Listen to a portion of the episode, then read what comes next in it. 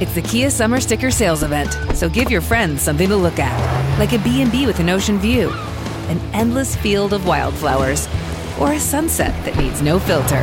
Make this a summer to share and save with a capable Kia SUV or powerful sedan. See your local Kia dealer or visit kia.com to learn more. Kia, movement that inspires. Call 800 334 Kia for details. Always drive safely. Sale applies to purchase of specially tagged 2024 vehicles only. Quantities are limited. Must take delivery by 7824. Hi everybody, just a quick announcement at the top of today's episode. After this week, we're going to be switching to a bi weekly format. That's once every other week, because I'm going to have a few more time commitments going on in my personal life, and I want to carry on getting content out to you guys without necessarily having to miss weeks and leading to a general sort of sense of chaos. Um, and while I'm here, I'd like to ask you if there's anything you want to know about the end of the world, if there's anything you think about how our ranking's going so far, if you have any suggestions for episodes for shows, anything like that, hit us up on Twitter at PhysicsPod. We're quite active on there, so you're sure to get through to us. Um, and stick around at the end of the show for a trailer for Poplar Cove, which are a horror slash sci-fi slash who knows what they are fiction podcast that we're associated with. Okay, enjoy the show. and survive while there's people crying, Hello and welcome to the TEOTWAWKI special of Physical Attraction. This time it's episode 8. I'm going to be talking about cyber warfare. When I was growing up, I read an awful lot of books. The best part of any day was the part when the real world would leave me alone. I'd finish my work in class, or I was done with homework, or in the car, and I could just read to my heart's content. And so for years, everyone around me was getting involved in sporting activities and making out with each other, and I was reading. One of my favourite places in the world is a little town in Wales, on Wye, which surely has the highest density of second-hand books in the world. You could go there for a weekend with £30 and come back with a boot full of books. Happy days. And I never felt like I was missing out on anything, because I had faith in the power of language, because I felt like it contained within it a possibility that was practically infinite. Not infinite like numbers are infinite, but infinite in the way that the universe is infinite. Sure, it might actually have a limit somewhere, but we'll never be able to see beyond it. We'll never be able to reach the edge. A practical infinity of words, and different combinations of words. And I thought they were infinitely powerful too. The only thing preventing me from achieving what I wanted, the only thing that could stop anyone, was a lack of information and a lack of imagination. They didn't have the ability, they didn't have the words for the situation. But somewhere out there, in that great semantic universe, there must be, if only we could find it, the perfect combination. The novel that would make you a millionaire. The confident answers that would get you the job. The speeches that would tap into the psyche of a nation and make you politically powerful. The love note you could write that would be just perfectly attuned to win someone over. I believe that, if not everything, most problems could be solved just by reaching out and grabbing it, the right combination of words in the right order. And I believed in the infinity digits of pi, and I believed that if something is infinite, then it must contain everything. So somewhere, encoded in the vast planes of this transcendental number, must exist the sentences that would persuade people to stay, the poetry that would shift and bend and change reality with its own transcendence. I just lacked the imagination to find them. Nowadays, I'm a bit less convinced that I'm ever going to find magical keys like that. Maybe sometimes they don't exist, and there's nothing you can say or write that will change the facts. But when words and ideas can be perfectly synchronized with the lay of the land, with the way the world is, then you have something. Then you have power. And it may well prove to be more power than the wealth and the riches of the mighty. After all, today so much of that wealth is no more than numbers on a computer screen and records on file somewhere. It may well prove to be more power than is wielded by a politician, because that power flows from their identity, and what happens when it can be stolen? And it may be more power than is concentrated in all the physical armies of the earth, for all their marching, because when their deadliest weapons are controlled by computers, the word is the code, and if you own the code, you might just own the world. And we can imagine that maybe, out there in the vast untyped hordes of imaginary binary strings, there are lines of code that could wreak havoc on modern society. Even as I'm writing this, there's constant news of the cyber attacks via the WannaCry worm and similar ransomware that are bringing entire governments into disruption, and it seems like these are basically just unleashed by petty criminals, you know. So, in terms of disruption, the lack of physical damage caused by cyber warfare might make you think that it's a less tangible scenario for the end of the world as we know it. So, it's this intersection of the cyber world and the real world, or meat space if you like, that we have to look at. And what it lacks in the raw destructive power compared to, say, a supervolcano. I think that's more than compensated by how likely it is to happen. It's already being used. But how realistic is a real end time scenario? How much progress has been made towards cyber warfare? How much of our system is genuinely vulnerable to attack? How does the land lie? One of the issues is that no one really knows the full extent of the capacity of cyber warfare, and because of this, it could be like when the first nuclear weapons were tested cataclysmic destruction beyond what anyone expects. Or it could be that it's a damp squib. In the article he wrote for Foreign Policy, one of the people who first started using the term cyber war talked about the changing nature of the threat. In John Arquilla's view, when in 1993 he first started using the term, the threat was mainly as a companion to conventional war. That is, as an army invaded another country, their hackers would simultaneously cripple the ability of the nation to defend itself. So, in his view, cyber warfare was almost playing the role that saboteurs and fifth columnists did in previous wars, by trying to create havoc in the defensive forces with sudden, short term sabotage. And this has since occurred. When Russia invaded parts of Georgia in 2008, the communications network for the Georgian military was hacked down, and this smoothed the progress of the invasion. But this is no longer the only means by which people have considered or even actually waged cyber warfare. We now have the capacity to launch cyber attacks without any boots on the ground at all. And this makes it very dangerous because the international lines have not yet been drawn that are being crossed. In a lot of ways, this kind of question boils down to how much of our infrastructure, how much of what's important to people is automated?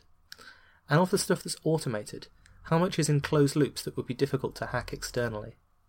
Which is an interesting question. One little piece of historical trivia that's always worth reminding ourselves of is that one time in 2010 that the stock market fell by a trillion dollars in five minutes. Maybe you don't remember it. That's because the stocks recovered to their previous values within half an hour. The event, the 2010 flash crash, is still somewhat mysterious, but it was caused because so much Wall Street trading has become entirely automated. Once the stocks fall below a certain level, more and more robots started to sell, wiping billions off the value of the Dow Jones.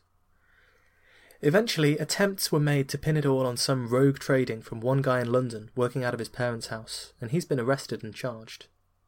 The man involved, Nav Sarao, is a fascinating individual, so he might have made $40 million from the flash crash, but by the time he had been arrested, he was unable to even post his own bail. The reason? He'd essentially been scammed out of all of his money in an attempt to avoid tax. The Bloomberg report about him, which is long and fascinating, it characterizes him as an incredibly socially naive but mathematically genius type of guy. I don't know how true that is, but it's a fascinating life story, whatever way you look at it. I mean, bringing down a stock market by a trillion dollars, making millions, and then losing it all. But it seems like they pinned this on him, it wasn't entirely his fault. Other theories pinpoint a single, unusually large sell of $4.1 billion by a specific company sending the algorithms and human traders into overdrive.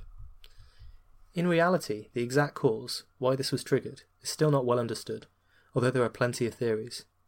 It could just be that in a system as complex as the stock market, it's much like the climate system that we talked about in the episode on supervolcanoes. Sometimes it's just right to be pushed in a specific direction, and a tiny forcing, like the big trade or NAV's insider trading, can have much larger impacts than it normally should. Things have reached a critical mass, and it's very dangerous to meddle with it. I'm not saying that a sophisticated cyber attack that would cause a global financial crash is necessarily possible, but what incidents like this show is that so much of our economy, so much of our lives, are more intangible and mysterious than they were before, and they are inextricably linked to automated phenomena. If a trillion gets wiped off the Dow Jones, it's just numbers on a screen. But in real life, people lose their jobs, people lose their health insurance, people die. Human psychology has contributed to stock market crashes in the past. It's now necessary to worry about the psychology of algorithms as well. It's an object lesson in the fragility of automated and complicated systems. And indeed, people who are experts on cybersecurity say that as our systems grow ever more complicated, they're also ever more vulnerable to attack. For the simple reason that the more lines of code you have, the more vulnerabilities you'll have, and the more difficult it is to keep track of them. The simplest system is a very simple closed loop, but we can't run the world on things like that. So, leaving aside the idea that trillions of dollars could vanish from the values of companies in a heartbeat without anything physically changing, what have cyber attackers been able to achieve so far? A lot of the more publicised stuff about cyber attacks that have taken place has been due to Anonymous and its DDoS attacks. As I'm sure you all know, DDoS, or Distributed Denial of Service, is a type of cyber attack where you use a great number of infected computers to simultaneously access a single website. It gets overloaded with traffic and consequently crashes. So these are very visible and they often get a high degree of publicity because a popular website is just down and no one can access it. So Anonymous used them against major websites like Visa and PayPal when those websites declared that they'd no longer allow people to make payments to WikiLeaks and Julian Assange. DDoS attacks have been used to take down government web pages, along with those of major news organisations.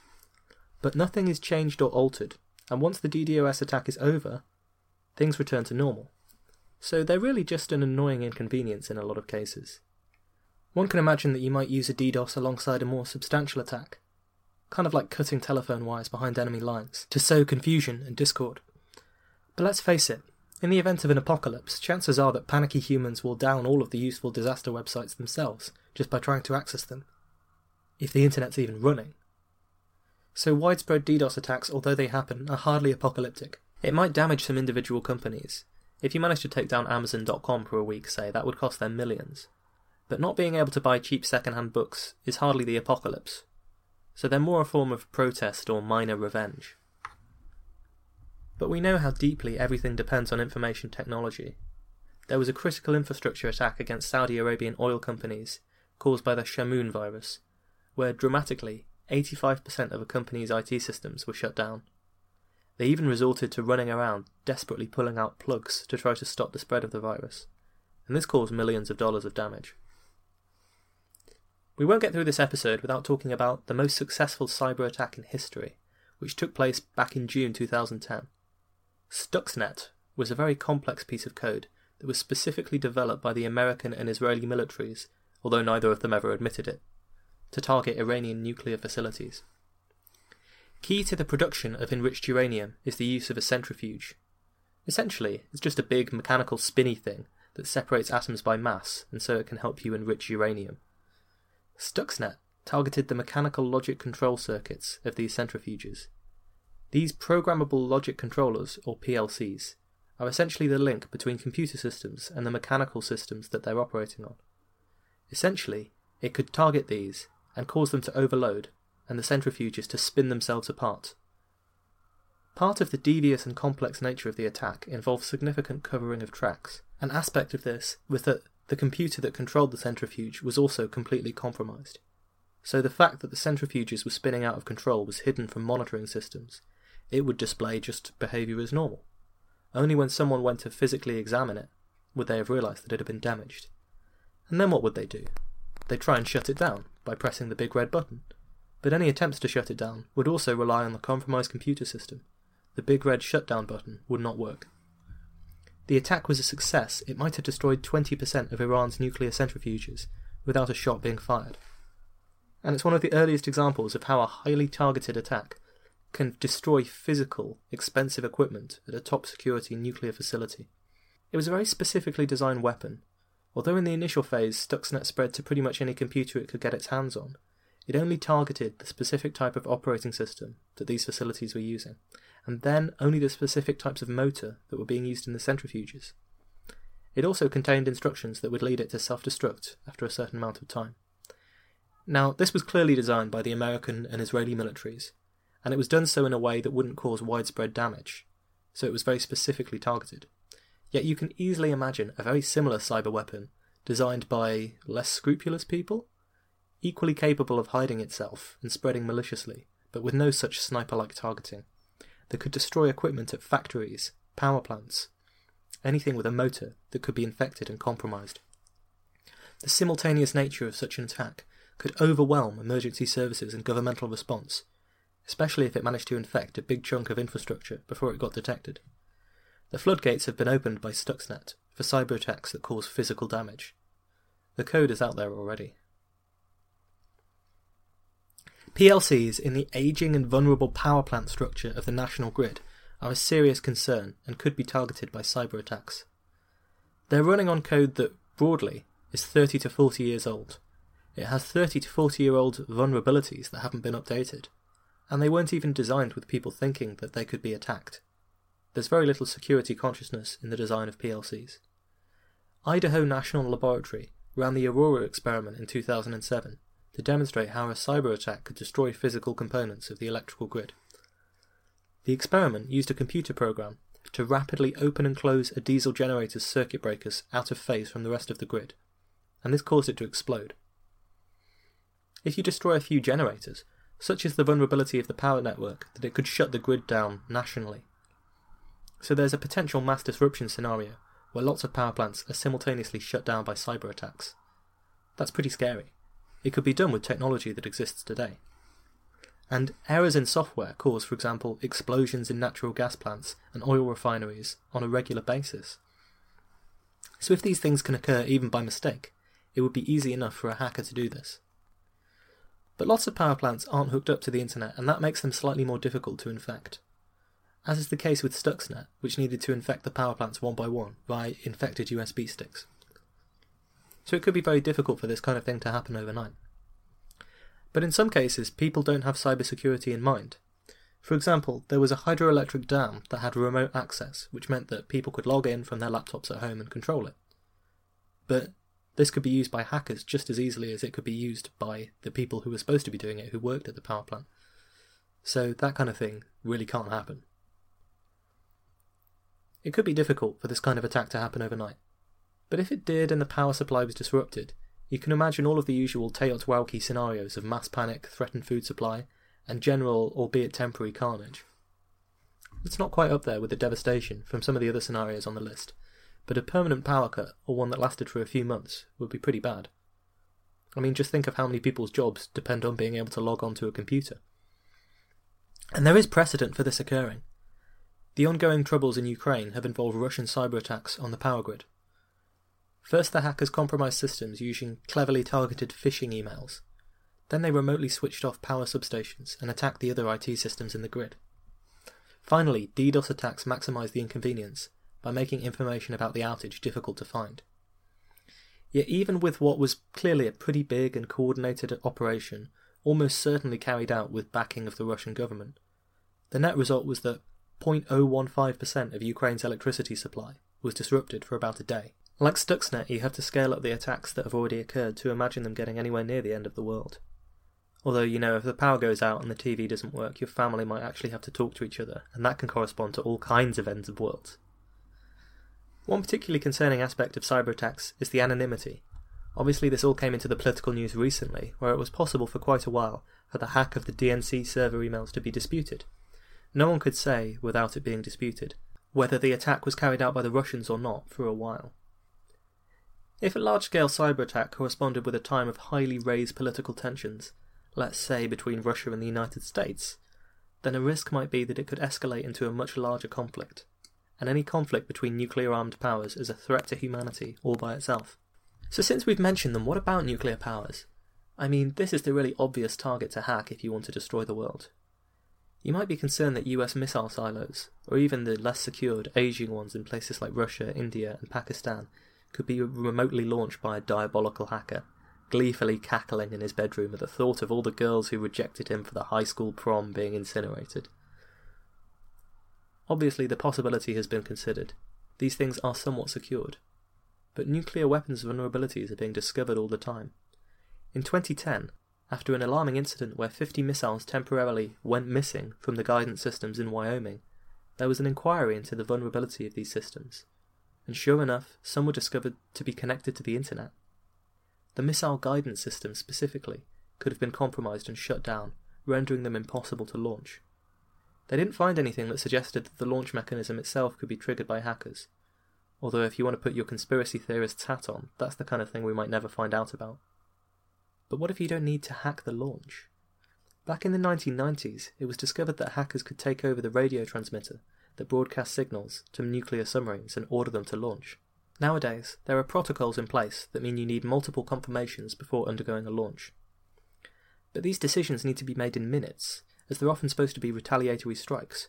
The nuclear missiles are about to rain down on you, and if you don't act soon, you'll be wiped out. So who knows what might actually happen on the ground if the order gets given?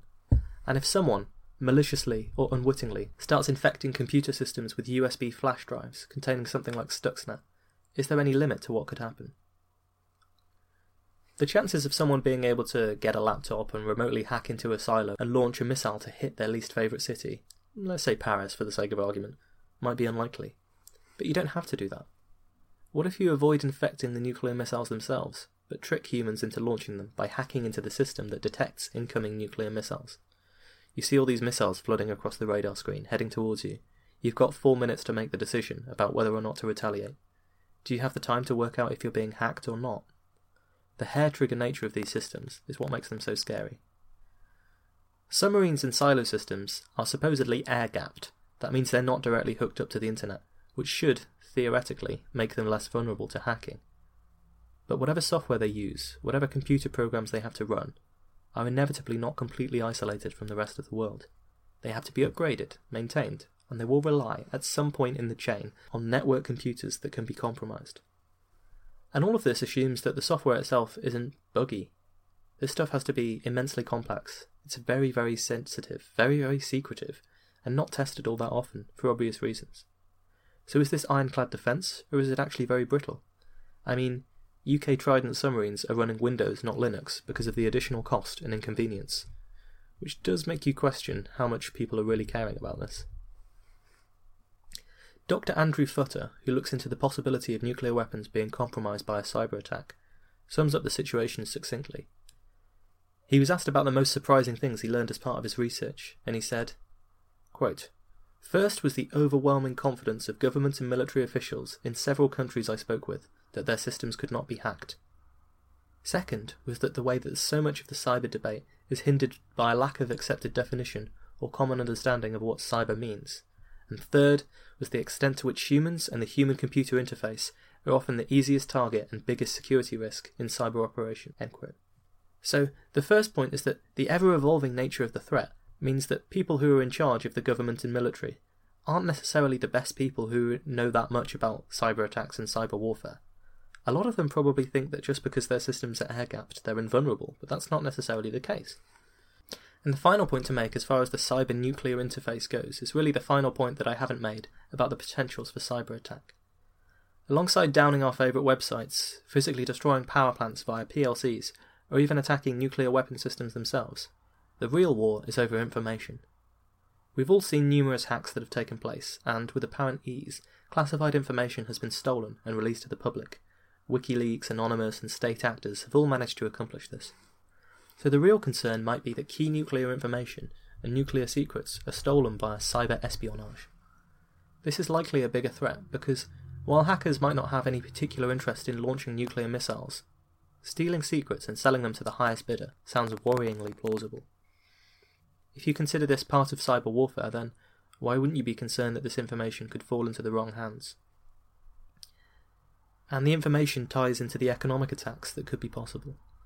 I mean, this goes beyond your credit card details, or the fact that you signed up to Ashley Madison, which was a dating website for people who were trying to have affairs.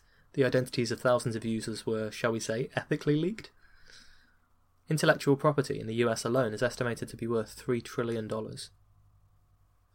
Cyber warfare has risks, and there are certainly vulnerabilities. It's undoubtedly true that all major nation states are developing the capacities to both attack and defend in a future conflict. But I think what makes this prospect really scary is that we don't really know what damage could be achieved yet with cyber weapons. By contrast, nuclear weapons, it's pretty obvious to everyone the damage that they can do. There are public and very visible tests. But for example, an attack like Stuxnet, many people didn't think it was possible until it happened, and it shocked a lot of people. And it shocked a lot of people when it did actually occur. We could be attacked in ways we haven't even thought of yet, and deep vulnerabilities are being discovered all the time. I don't think that currently the lie of the land is such that large scale cyber warfare would really bring about the end of the world. It would have to be massive in its scope, probably between two rival nation states, and any war between two superpowers has its own problems. But the issue is that things are becoming increasingly interconnected, and with all the talk about the Internet of Things, where every household appliance might be hooked up to the Internet and some vast centralized network, you have to worry that, at least as individuals, we're perhaps making ourselves more and more vulnerable every day to this type of attack. The more things that connect to the internet, the fewer air gap technologies we have. The more that infrastructure depends on the internet, the more vulnerable it is. So while the effects might not yet be truly apocalyptic, the plausibility of this kind of threat bumps it up my list. It's already happening. Thanks for listening to this TEOTWAWKI special of Physical Attraction. I know there's going to be loads of you out there who know way more about the potential for hacking and cyber warfare than me, and I'd love to hear what you have to say about it. You can tweet us at PhysicsPod, you can email us at physicspod at outlook.com, all kinds of stuff like that. Uh, in the meantime, stay safe.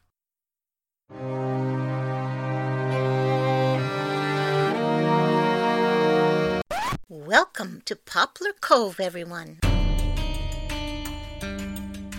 This town follows its own set of rules. Who are the Great Old Ones? Is that a rock band or something? You don't know of the Great Old Ones? Powerful deities from space? With physical appearances that no human being could comprehend? Unless, of course, you drink enough coffee. uh, Summon him with caution, as mere men who have spoken with this beast have gone mad. well, that's silly. She talked about elder gods and how they have tentacles. If an elder god were to try and eat me, I should try to punch it in the nose and. No, wait, maybe that was sharks. Fine. If you're not going to play nice, This reminds me of my favorite soap opera.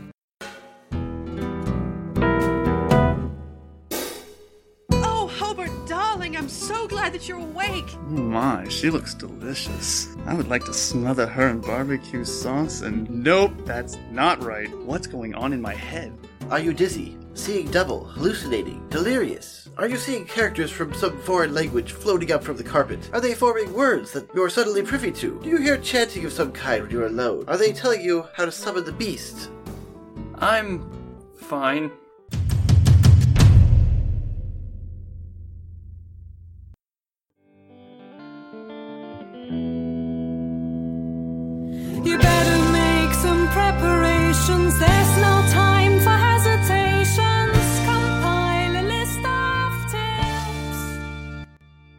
Our theme music is Get Ready for the Apocalypse by Astrometrics.